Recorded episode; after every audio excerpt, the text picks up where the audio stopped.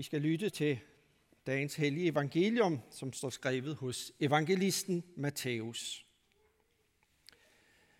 Jesus sagde, hvis jeres retfærdighed ikke langt overgår de skriftkloges og farisæernes, kommer I slet ikke ind i himmeriget. I har hørt, at der er sagt til de gamle, du må ikke begå drab, og den, der begår drab, skal kendes skyldig af domstolen. Men jeg siger jer, en hver, som bliver vred på sin bror, skal kende skyldig af domstolen. Den, der siger raka til sin bror, skal kende skyldig af det store råd. Den, der siger tåbe, skal dømmes til helvedes ild. Når du derfor bringer din gave til altret, og der kommer i tanker om, at din bror har noget mod dig, så lad din gave blive ved altret, og gå først hen og forlige dig med din bror. Så kan du komme og bringe din gave. Skynd dig og blive enig med din modpart, mens du er på vej sammen med ham, så din modpart ikke overgiver dig til dommeren, og dommeren igen til fangevogteren, og du kastes i fængsel. Sandelig siger jeg dig, du slipper ikke ud derfra, før du har betalt den sidste øre. Amen. Som det blev nævnt, så var jeg en overgang ansat som sekretær i KFS, Kristelig Forbund for Studerende. Og der var jeg sammen med to andre med til at skrive en lille bog, som simpelthen kom til at hedde meget uoriginalt Tre unge skriver. Da jeg fyldte 40 år, og igen var på det tidspunkt var ansat i KFS, så var der nogen, der syntes, det var vældig morsomt, at jeg, som man allerede dengang betragtede som halvgammel, havde været med til at skrive en bog med den titel. Man kan spekulere over, hvad man vil sige i dag så. Nå, under alle omstændigheder, mit øh, bidrag i den her lille bog bærer overskriften Er kristendom over evne? I bogen der fortæller jeg om en oplevelse, jeg havde øh, ved et KFS-møde. Efter min tale, så sad jeg over for en fyr, som var, må man nok sige, usædvanlig ærlig og åbenhjertig. Lige på og hårdt kom det. Jeg er færdig med kristendommen. Alt det, du har sagt her i aften, det er noget, jeg kender fra ende til anden. Jeg ved også godt, at de kristne har et indhold i livet, som jeg godt kan savne. Men jeg har prøvet det. Jeg har kæmpet for at blive en kristen fuldt og helt, for jeg har set nok af halvhjertet og hyklerisk kristendom. Så med mig skulle det være anderledes. Men det mislykkedes. Det jeg forsøgte på, det faldt fuldstændig til jorden. Sikkert fordi jeg slet ikke har anlæg for den slags. Jeg er ikke i stand til at give slip på mit gamle liv og realisere den kristne tro. Nu har jeg givet op. Hvis der findes et helvede, ja, så ved jeg, at jeg vil havne der. Selvom det kan opleves uretfærdigt, da jeg jo dog har forsøgt at blive en kristen. Jeg evnede det bare ikke. Spørgsmålet er, om han havde ret. Er kristendommen virkelig over evne? Ja, når vi læser Jesu ord til os i dag fra bjergprædiken, så kan vi vel være nødt til at give ham ret, eller hvad? Det synes jo ganske umuligt at have med at gøre. Almindeligvis så tænker vi vel, at det er i det gamle testamente, vi bliver konfronteret med en række hårde krav og bud, som kan synes umulige for os at leve op til. Men heldigvis så ved vi, at der kommer et nyt testamente med Jesu forkyndelse og undervisning. Og han er heldigvis anderledes blid og medgørlig. Men undskyld mig, er det ikke lige modsat her, når vi lytter til dagens evangelietekst. at det er Jesus, som skærper tingene. I har hørt, at der er sagt til de gamle, men jeg siger jer. Og så følger der noget, som må betragtes som en voldsom skærpelse i forhold til, hvad der var blevet sagt til de gamle. At den, der slår et andet menneske ihjel, er skyldig for domstolen. Det er vi vel alle sammen med på. Sådan må det være. Og sådan var det også, altså også i det gamle Israel. Det er der ikke noget overraskende i. Og heldigvis har vi da heller ikke begået drab på den måde. Men, siger Jesus, jeg siger jer, en hver, som bliver vred på sin bror, skal kaldes skyldig af domstolen. Jesus har tidligere i bjergprædiken sagt, at han er ikke kommet for at nedbryde loven og profeterne, altså det, som vi kalder det gamle testamente. Nej, det skal der nok lov for, at han ikke gør. Til gengæld, i stedet for, siger han noget, som er unægteligt lyder som en skærpelse i forhold til Moseloven. Jesus dykker helt ned under overfladen på budet om ikke at slå ihjel. Alle kan blive enige om, at det er dumt og ødelæggende at slå en anden ihjel. Og at det fører straf med sig, det ved både ubådsmassen og alle andre. Men Jesus dykker ned under overfladen af det bud, som alle vil acceptere som en god samfundslov, og siger, at den, der bliver vred på sin bror, skal kendes skyldig af domstolen. Så Jesus viser os, hvad der findes nede på dybet af budet om ikke at slå ihjel. Han går ned til det, som det går forud for drabet. Vores misundelse, rivalisering, uforsonlighed, hissighed og vrede.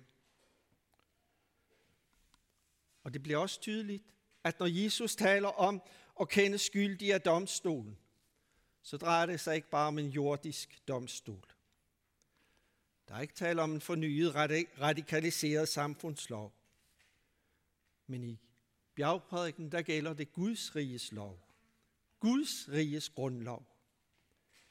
Det ser vi af den straf, som bliver fastsat af Jesus. Den, som siger, din tåbe til sin bror eller søster, skal ikke bare dømmes af den almindelige domstol, men skal dømmes til helvedes ild. Det er Carson, som er en af vores tids mest betydningsfulde teologer og forkyndere. Han siger om sit forhold til bjergprædiken, at han føler sig draget af den, som en natsværmer føler sig draget til lyset fra en lampe. Men samtidig med, at det er dragende, så oplever man, når man for alvor kommer nær, at det også svider og brænder. Det kan man virkelig sige her. Er kristendom over evne? Ja, det virker da tvært umuligt, at vi skulle være i stand til at realisere det, som Jesus siger her. For det sker jo gang på gang, for mig i hvert fald, at vreden vækkes i mig, og får min mund til at flyde over, så det afslører, hvad der bor nede under overfladen i mig af onde tanker, negative holdninger til mine mennesker omkring mig. Og det kan meget let gøre, at man bliver grebet af en sådan følelse af afmagt og håbløshed. Hvis vi vil tage tingene alvorligt, som den unge mand, jeg begyndte med at referere til, så må det få os til at sige som ham. Jeg har ikke det stof i mig, som åbenbart skal til. Der er for meget halvhjertethed hos mig, til at det nogensinde vil kunne lykkes. For jeg har det ligesom Paulus, der siger, at det onde, det er det, der ligger mig nærmest.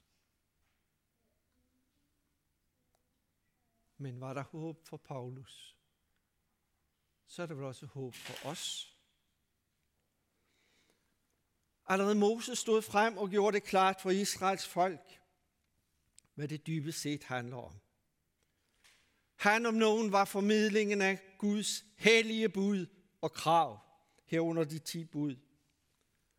Men det var altså også ham, der udtalte det, vi hørte oplæst tidligere i vores gudstjeneste i dag. Og nu skal jeg læse det igen. Og så skal vi høre det som sagt til os, som kan opleve det hele som svært og uopnåeligt. For det jeg i dag befaler dig, er der hverken ufatteligt eller fjernt. Det er ikke i himlen, som man måtte sige, hvem vil stige op til himlen og hente det ned til os og forkynde det for os, så vi kan følge det. Det er heller ikke på den anden side af havet. Så man måtte sige, hvem vi drager over til den anden side af havet og hente det til os og forkynde det for os, så vi kan følge det. Nej, ordet er dig ganske nær i din mund og i dit hjerte, så du kan følge det. Langt senere sker der så det overraskende, at når Paulus i Romerbrevet vil forklare, hvad evangeliet det går ud på, ja, så citerer han Rom, i Romerbrevet kapitel 10 direkte Mose ord herom, at det er os ikke noget fjernt og uopnåeligt og ubegribeligt. For ordet er os nær i vores mund og i vores hjerte. Men det er for Paulus ikke lovens krav og bud. Men det er, som han siger der, det er troens ord, som vi prædiker. Det er med andre ord ordet om Jesus. Om den retfærdighed, vi ved troen kan finde og eje i ham. At få del i den retfærdighed, det kommer ikke an på at eje visse religiøse anlæg. Eller at opnå noget ved spirituelle øvelser. Eller opfyldelse af bestemte bud og krav. Nej, ordet er dig nær i din mund og i dit hjerte. De ord, som bliver forkyndt for dig om Jesus. Nærmere kan det ikke komme. Det er ikke langt væk fra dig. Det er her. Når vi fremsiger trosbekendelsen i Guds tjeneste, som vi gjorde før, så tager vi de ord i munden, så at sige, hvorved vi kan blive frelst. Det sker, når vi sammen bekender troen på den treenige Gud. Gud Fader, som har skabt os. Sønnen, som har forløst os. Og Helligånden, som giver os og fører frelsens ord dybt ind i hjertet på os. Det er altså ikke noget uopnåeligt. Det er ikke fjernt fra en eneste af os. Det er givet os. Det handler ikke om, hvor godt vi synes, at vi mestrer det. Vi får under alle omstændigheder lov til at tage ordene i munden og stedens, stedigt blive ved med at bekende dem, og så i øvrigt overlade resten til ham. For med hjertet tror man til retfærdighed, og med munden bekender man til frelse, som Paulus videre siger. Men altså sagt med det, når vi tænker på de radikale ting, Jesus siger i bjergprædiken? Nej. For er frelsen end en gave, og ikke noget, vi skal fortjene os til, så er der også et liv, som skal leves. Og her er bjergprædiken i høj grad retningsgivende for os, som en kristen etik, som ikke kan og må fraviges, uden at det vil få katastrofale følger. Bjergprædikens ord skal ikke bare minde os om, at vi er syndere, som har brug for Guds nåde og tilgivelse. Jesus mener, hvad han siger om, hvordan det kristne liv skal leves. Og det er derfor, det kan, blandt andet derfor, det kan opleves som noget, der svider og brænder. Vi tager her bare det med, som Jesus siger om at forsone sig med den bror, man har et uopgjort forhold til. Et ubehageligt minde dukker op hos os. Der er noget, der var noget, en konflikt, som gjorde, at du lagde en bitter bror eller søster bag dig. Stop så op, siger Jesus. I alle dine religiøse aktiviteter. Stop op midt i dit gudstjeneste liv. I din bøn og i din lovsang og i din givertjeneste. Det er jo det, Jesus taler om, når han siger, at hvis du vil bringe din gave til alteret, men kommer i tanker om, at du har et uopgjort forhold til et andet menneske, så må du stoppe din gang mod alteret. For så er der noget, som skal gøres op, som det første og det vigtigste. Inden du overhovedet tænker på at gå videre med din fromme og gode tjeneste for Gud. Gå først hen og forlig dig med din bror. Det betyder ikke, at du glemmer dit ønske om at ville tjene Gud og lovprise ham og give gaver til hans riges arbejde. Du stopper ikke 1000 kroner sædlen i lommen eller i tegnebogen. Men du må først gå hen og forlige dig med din bror. For hvordan skulle vi kunne stå og blive stående som dem, der er blevet forligt med Gud ved Jesus Kristus, hvis vi giver plads for at have et uopgjort forhold til vores medmenneske? Det rimer ikke med hinanden. Så tag det til dig og gør noget ved det, hvis du har et sådan uforløst forhold til en anden. Er vi så ikke alligevel tilbage der, hvor kristendom er over evne? Nej, for vi må aldrig glemme, at når vi taler om det at leve et liv i forligelse med andre, så er vi ikke ladt alene. Heller ikke i det. Du går sammen med ham, som forkyndte befrielse for de bundne. For os, som kan føle os utilstrækkelige og fejlende. Også når det gælder at styre vores eget sind, som hellere søger konflikt end forligelse med andre. Også det må vi komme til ham med og modtage tilgivelse for hos ham. Ham, som var villig til at gå hele vejen for at søge forsoning og forligelse med os. Tak, kære Herre Jesus Kristus. Amen.